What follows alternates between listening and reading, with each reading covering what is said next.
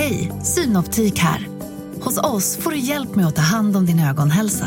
Med vår synundersökning kan vi upptäcka både synförändringar och tecken på vanliga ögonsjukdomar. Boka tid på synoptik.se.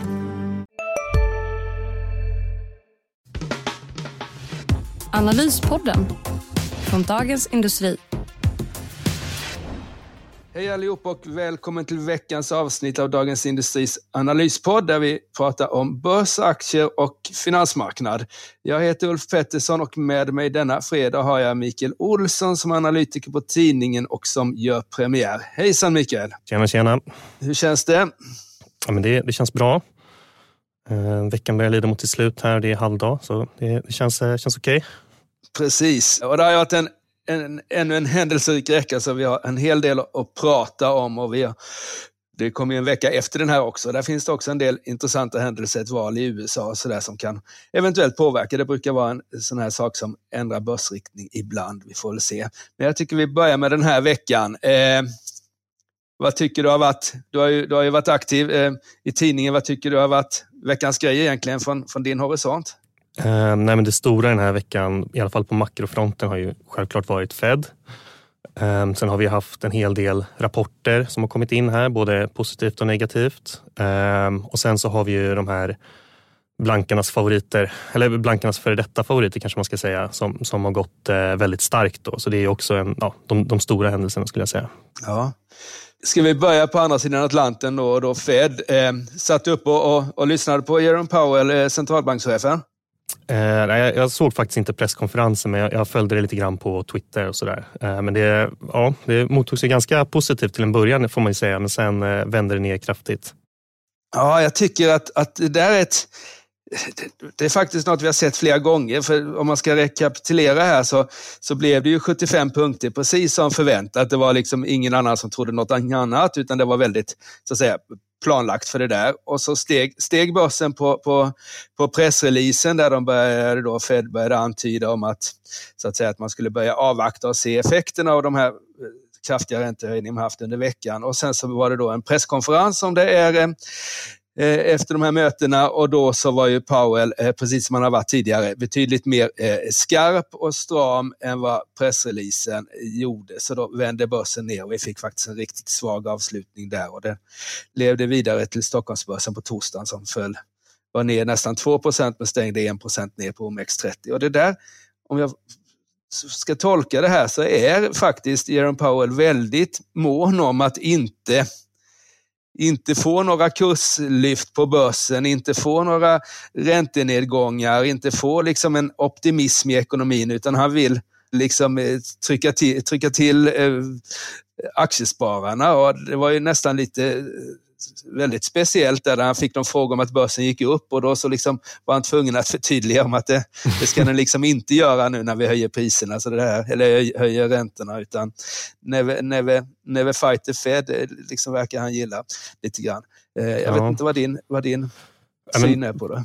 Han, han, lyckades ju på något vis eh, signalera att det kommer vara en långsammare takt i, i eh, höjningarna. Men samtidigt så lyckades han ju säga att ja, vi är inte nära att, att pausa det här överhuvudtaget egentligen.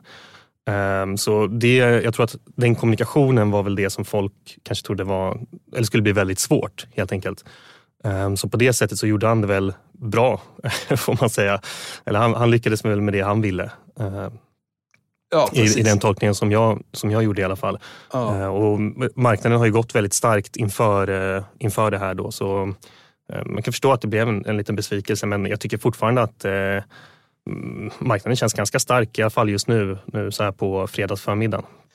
Ja, det gör den. Eh, eh och vi har ju haft, det har ju varit ett väldigt speciellt börsår det här 2022. Då med, vi är ju ner väldigt kraftigt, det är en av de sämsta börs, börsåren vi har haft då. Men vi har haft en hel del sådana här uppstudsar på 5-10 procent och vi hade ju en sån precis innan, innan mötet. Och vi får väl se hur, hur det avslutas det här året. Det är ju, normalt sett så är november faktiskt eh, en bra börsmånad och förra året hade vi ett fantastiskt julrally men vi får väl se lite. Jag tror det är väl som vi har pratat om så många gånger på den här podden att det är det är ju eh, ränteutvecklingen som styr det här och skulle, skulle räntorna fortsätter upp då så, så får vi nog en besvikelse. Sen är det ju lite också, jag vet inte vad du har för, om, om, om flödena här, du pratade om short squeeze, där har vi då eh, köpare som måste återköpa aktier och fått väldigt stor effekt på SBB och SIS bland annat. Eh.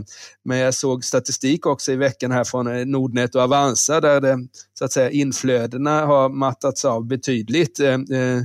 Och det är klart att det är ju, skulle, skulle så att säga skulle vi få utflöden från, från börsen så bör ju det ur likviditetsskäl då liksom pressa, pressa marknaden lite. Jag vet inte om du har någon Nej, jag, åsikt om, om det där? Ja, jag kan inte säga att jag har en jättestark åsikt om eh, just, just det kanske, men det känns ju verkligen som att man balanserar lite grann nu efter eh, eh onsdagens eh, möte här.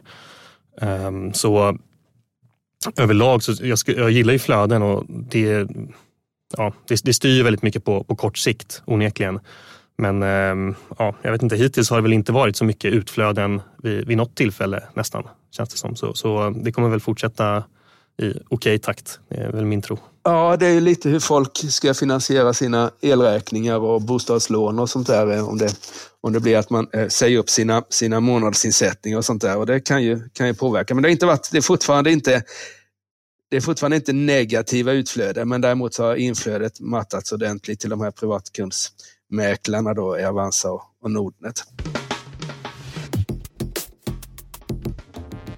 Men ska vi, ska vi prata lite om eh, SBB och Sinch och, och short squeeze och blankning och sånt där? Jag vet att du följer det. Vad är det som, som hände här? Det var ju nyheter som, som triggade igång det här. Det var SBBs uppdelning av bolaget och då Sinch eh, rapport som kom i veckan. Ja, nej men om man börjar med Sinch så den har ju gått otroligt starkt här under senaste månaden. Den är väl upp över 100 procent eh, tror jag. Och det började väl med den här omvända vinstvarningen som, eh, som jag vet att du har skrivit om och sen nu även rapporten som kom i, i veckan. Och eh, överlag så hand, alltså, när det sker så här stora och aggressiva rörelser så är det ju ja, oftast någon som, som måste köpa väldigt mycket och det rör väl sig om blankarna i, i det här fallet. Sinch har ju gått eh, ja, som sagt superbra. SBB har gjort 30 procent på en vecka. Det är väl ungefär samma som Sinch men eh, båda de här är ju tillbaks på nivåer som man såg i ja, men under sommaren i, i juni, juli i, i, båda fallen tror jag. Så de har ju varit extremt nedtryckta innan och så blir det ju ofta. De, de stora rörelserna upp och ner kommer ju i, i direkt sekvens för det mesta. Ja, det gör ju det. Det är eh, det som, det som faller kraftigt tenderar att gå upp kraftigt omvänt också. Eh, en annan aktie som, som också steg i veckan och som du har tittat lite extra på är ju eh, Storytel. Eh, ja, just det. Precis. Vad var det som fick den att rusa och hur ser du på, på den aktien? Ja, nej men den växte i tredje, eller bo, bolaget växte i sin omsättning här i, i tredje kvartalet. Man gjorde en rörelsevinst på eh, närmare 60 miljoner eh, och i samband med det här så höjde man helårsprognosen för, för marginalen också, eh, för rörelsemarginalerna. Och aktien rusade ju på rapportdagen men har fallit tillbaka lite grann, eller ja, direkt i, i öppningen och sen har den fallit tillbaka lite grann. Eh, man hade också ett eh, positivt fritt kassaflöde, vilket är bra då nyemissionsrisken har funnits eh, i den här aktien ett tag. Och jag tror att det var DNB som sa att eh, chansen att bolaget skulle lyckas omförhandla sitt eh, brygglån som förfaller i början på första kvartalet nästa år, den hade ökat i och med den här rapporten. Så, så det var väl kanske en eh, rimlig eh, reaktion då, för den, den har också varit väldigt nedtryckt. Um, lönsamheten var ju bra egentligen för att marknadsföringskostnaderna hade kapats ganska kraftigt. Uh, Johan Wendel, vår kollega, skrev om det här. Um, och även om bolaget har vuxit sin, sin topline en del så är inte tillväxten eh, superstark i, i det här bolaget och om man kapar marknadsföringskostnaderna så kan det vara att man får problem med det lite längre fram helt enkelt. Ehm, så kortsiktigt så var det kanske rimligt men på längre sikt så är det svårt att, att se att det skulle vara en tydlig vändning kanske även om lönsamheten som sagt var bättre nu. Ja, och det är ju det där är ju ganska intressant marknad. Det är ju lite liksom, vi har ju sett Netflix och, och vi har sett Viaplay och sånt där och det är ju liksom, alla de här bolagen har gjort egentligen de senaste åren det är att försöka öka abonnentstocken och sen så ska man då försöka liksom komma till en lönsamhet genom att höja priserna. Men det är ju det är ju faktum då om man liksom lyckas göra det samtidigt som hushållen är väldigt pressade. Så det tror jag kan vara en nyckelfråga för, för eh, eh, Storytel och de andra om man lyckas det eller om man tvingas liksom sänka priserna. Netflix har ju då infört en, en, eh, en ny modell här, där en, en slags reklammodell som, som är betydligt lägre prissatt än den här reklamfria modellen. Och det kanske är något för, för, net, för, eh, för Storytel också att fundera kring.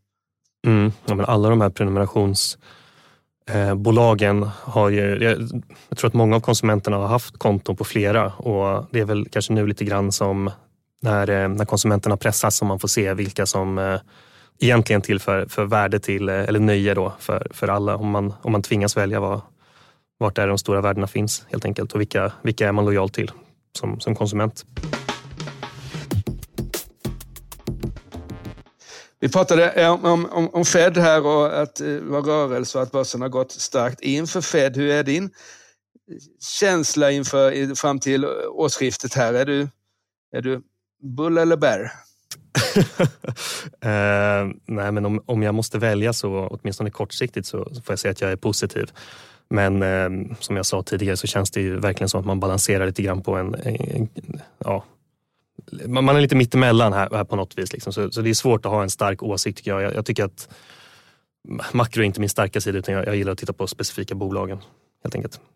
Och ska, vi, ska vi gå över där då? För du har med dig några, för nu för tiden i vår börspodd här eh, så är det mer, mer företag och lite mindre makro. Så det är helt rätt att ha med dig Micke i studion här. Och, eh, har du några, några case som är extra intressanta eh, denna vecka? Men jag, jag har ju skrivit lite grann om eh, eh medicinteknikbolag. Sådär. Eh, jag har skrivit om Culinia bland annat, en aktie som har gått väldigt svagt här på slutet. Eh, och det, jag varnade lite grann för att det var ganska optimistiska men, vinstprognoser både från bolaget själva och från, eh, från analyshusen. Det, ja, nedgången här kulminerade lite grann när eh, Thermo Fisher som är deras distributör sa upp avtalet med, med bolaget. Och det framgår inte riktigt vad, vad det är som har, har hänt mer än att de valde att fokusera på, på andra delar av sin produktportfölj, eh, distributören. Då. Och aktien har fallit kraftigt. Sen dess har de fått ett brygglån från, eller ett lån från sin, eh, från sin huvudägare. Och jag tror fortfarande att emissionsrisken är, är ganska stor i det här bolaget så det är väl lite av en eh, eh, säljrek då om man eh, får, får ge sådana. Sen har jag även kikat lite grann på Bone Support som är en sån aktie som har gått superbra i år. Där är det en USA-lansering för eh, något som heter Cerament G. Det, det kanske ska sägas att det här bolaget eh, Bone Support då, eh, de erbjuder ett eh, bensubstitut eh, som man då Hej, Ulf Kristersson här. På många sätt är det en mörk tid vi lever i. Men nu tar vi ett stort steg för att göra Sverige till en tryggare och säkrare plats. Sverige är nu medlem i Nato. En för alla, alla för en. Vi är specialister på det vi gör, precis som du. Därför försäkrar vi på Swedea bara småföretag, som ditt. För oss är små företag alltid större än stora och vår företagsförsäkring anpassar sig helt efter firmans förutsättningar. Gå in på swedea.se företag och jämför själv. Injicerar vi skelettskador. Den här eh, produkten har funnits i Europa men nu ska man alltså eh, lansera den i, i USA och godkändes i maj i år för behandling av beninfektion. Då. Den aktien har gått väldigt bra och det har varit en hel del nya ägare som har kommit in, bland annat en amerikansk ägare som heter Capital Group har köpt väldigt mycket, Swedbank Robur har köpt mycket eh, och en hel del andra medan insiders har, har sålt. Eh, och jag skulle säga att den här aktien prissätts som att tillväxten kommer vara bra, vilket jag tror. Jag tror att den kommer växa, jag tror att den kommer växa kraftigt. De har själv ett mål om 40 procent per år mellan 2023 och 2025. Eh, men för att man ska kunna nå det här så tror jag att man kommer vara tvungen att rabattera en del så marginalerna Ehm, kan bli ganska svåra att få till. Jag tror att bolaget handlas kanske till ehm, 6-7 gånger sales eh, på 2025 estimat. Så det är, då, är, då är man prissatt för att det ska gå ganska bra skulle jag säga. Och man får inte glömma bort att den här typen av liksom, ortopedbransch, det är ganska processkonservativa vanemänniskor skulle jag säga som, som eh, måste börja använda den här produkten. Och på deras kapitalmarknadsdag så nämnde man att ortopeder i många fall, många fall själv kan eh, eh, blanda sånt här bensubstitut med antibiotika, eh, vilket då är Cerament G eh, som är Bone Supports produkt. Så frågan är om man är villig att betala för den här premiumprodukten och i så fall hur snabbt det kommer gå att eh, få ut det här på marknaden. Så, så, eh, det är väl också en lite sån aktie som har gått väldigt bra och frågan är om, om eh, risk-reward är toppen härifrån helt enkelt. Det är mer risk än reward kan man säga då. Um, ja, men den, är, den prissätts ju som att det ska gå väldigt bra och då är frågan om man inte ska se sig om efter andra case i sektorn istället. Ja, men det låter klokt och det kan vara bra att ha säljcase också. Vad det gäller Kulinea så har inte jag någon, någon, du kan dem betydligt bättre än mig, men det är klart att jag har varit med många gånger där, där så att säga, det inleds med ett, ett aktieägarlån, precis som du pratade om i Q-Linea och sen slutar det med en rejäl nyemission för att det där ska återbetalas. Eh, vi har sett i ett bolag, exempelvis Braincool, hur, hur de då är inne och ska göra nyemissioner.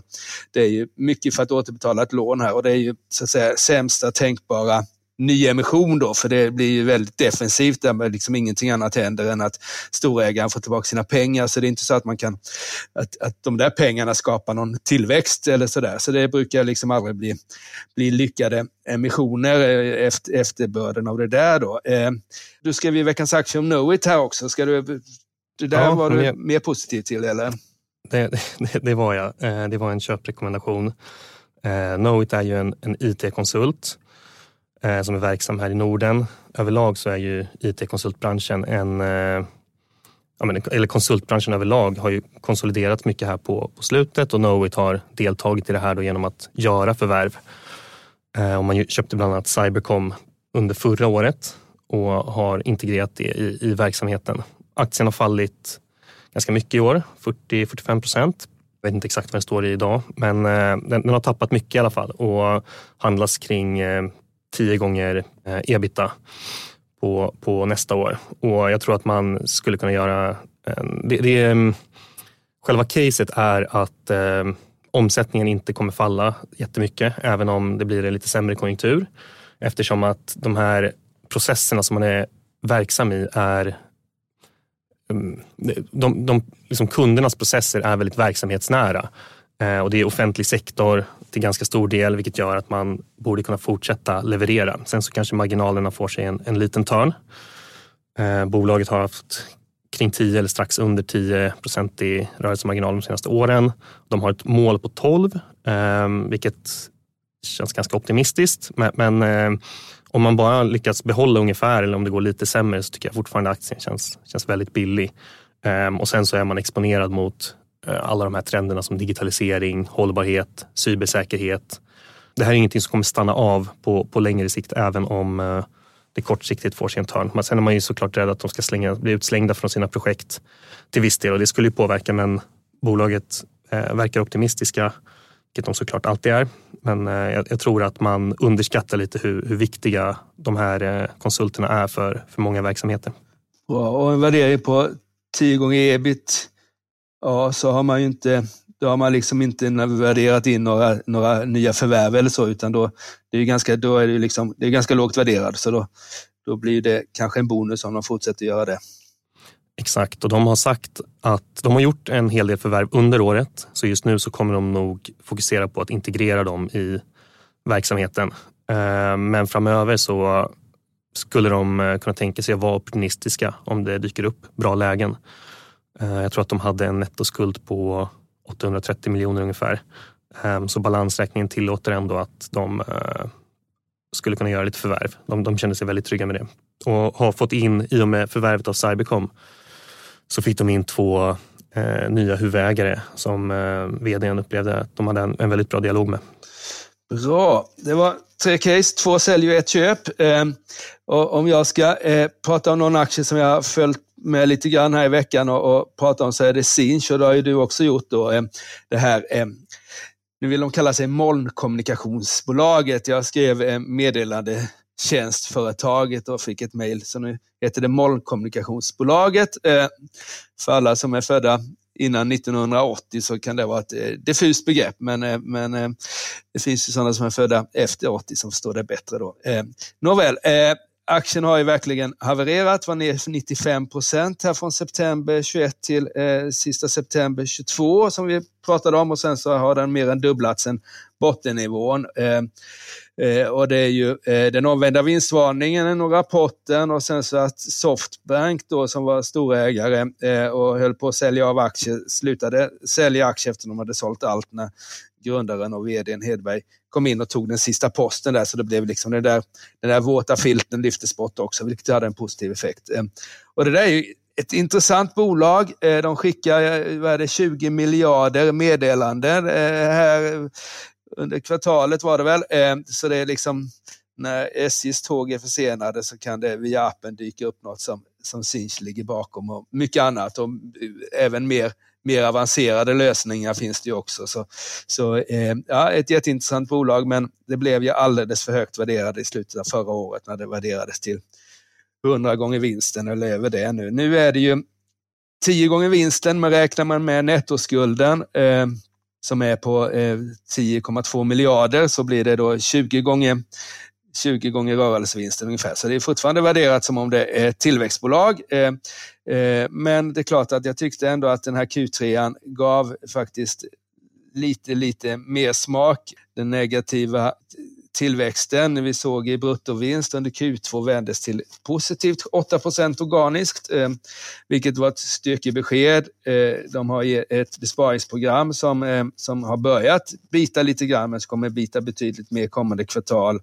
Mäklarhusens riktkurs ligger väl på jag tycker 60 kronor verkar vara liksom en sån där legio-värdering nu för tiden och nu ligger den på strax under 40. Så där finns ju 50 procent uppsida om, om analytikerna får rätt. Så eh, Jag tycker man, eh, man ska väl inte tokköpa för det är klart att det är en sån där aktie som om börsen viker ner nu så är det liksom beta 2 eller 3 eller 4 på, på just Sinch då. Och vänder den upp så är det beta 2, 3, 4 eh, på rörelsen uppåt. Så man ska vara medveten om att det där är en aktie som, som kommer liksom röra sig mycket. Eh, och då ska man vara lite, lite försiktig. Det beror på lite vad man har för preferenser här i världen. Men, eller, men, sådär. men eh, jag tyckte ändå det var faktiskt för första gången på ganska länge en positiv rapport från Sinch där annars varit mest, mest negativa rapporter egentligen sen, sen slutet av förra året. Men eh, Q3 var bra så, så den kan mycket väl gå om, om vi nu får en positiv börshöst. Får vi inte det så lär den väl inte gå tror jag. Eh, men ska vi titta lite framåt? Har du, har du hunnit kolla vad som händer nästa vecka eller är du fokuserad på, på långhelgen? Eh, nej, men jag har faktiskt eh, suttit och skrivit lite om, om eh, specifika bolag så jag har inte kollat jättemycket på, på kommande makrohändelser. Men jag, jag vill också flika in där att du nämner att eh, Softbank, deras aktier blev uppköpta av eh, huvudägaren Next. Det är de här eh, ja, gamla CLX-gänget som, som eh, det som blev Sinch. Men även Capital Group som var en av de stora säljarna i samband med att den här blanka rapporten i Sinch kom ut de sålde ju aktier eh, när, när det hände men har efter det börjat köpa tillbaka. Eh, och Det tycker jag är ganska intressant för de har ju varit aggressiva säljare i Bico, BHG, Storskogen, eh, Revolution Race, Vitrolife. Det är en hel del av de här aktierna som de har egentligen bara vräkt ut och i många av dem är de inte ens kvar som, som ägare längre. Och nu har de börjat köpa där. Eh, jag tror jag nämnde att de har köpt Bone Support också. Det är ju verkligen en ägare som man ska hålla koll på. Ehm, om man nettoköper ett par procent av ett bolag under bara en, en väldigt kort period, då kommer man att påverka um, aktiekursen. Liksom de, de, de är väldigt aggressiva. Um, så det känns verkligen som att flöden um, styr här ganska bra i, eh, i specifika aktier. Även stora midcaps eller lite mindre large bolag. Så är det. Och det här som sagt var intressant med Capital Group som är, som är väldigt aktiva på börsen. Vi borde bjuda in dem till, till vår podd någon gång och höra hur de eh, tänker och agerar sådär. För de är, de är så att säga ovanligt, ovanligt snabba på att trycka på köp eller säljknappen. Eller de trycker på knapparna väldigt hårt i alla fall. Jag har lite koll på nästa vecka.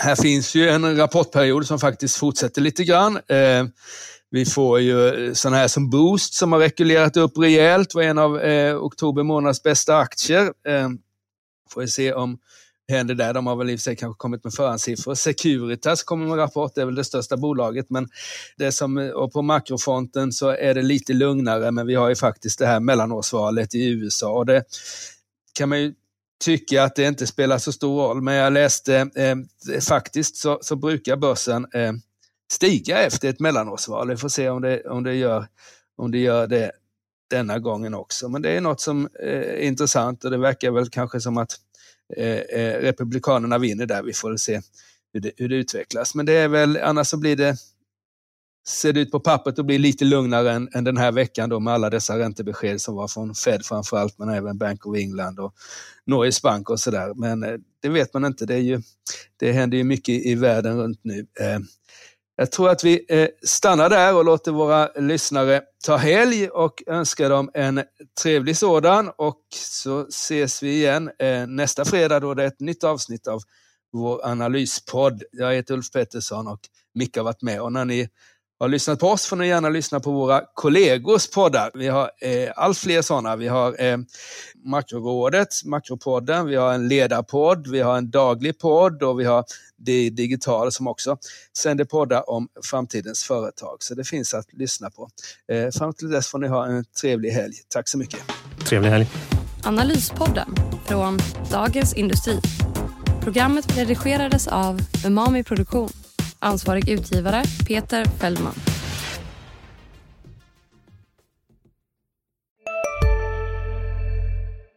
Hej, Susanne Axel här. När du gör som jag och listar dig på en av Krys vårdcentraler får du en fast läkarkontakt som kan din sjukdomshistoria. Du får träffa erfarna specialister, tillgång till lättakuten och så kan du chatta med vårdpersonalen. Så gör ditt viktigaste val idag, lista dig hos Kry. En nyhet. Nu kan du teckna livförsäkring hos Trygg-Hansa. Den ger dina nära ersättning som kan användas på det sätt som hjälper bäst. En försäkring för dig och till de som älskar dig. Läs mer och teckna på trygghansa.se. Trygg Hansa. Trygghet för livet.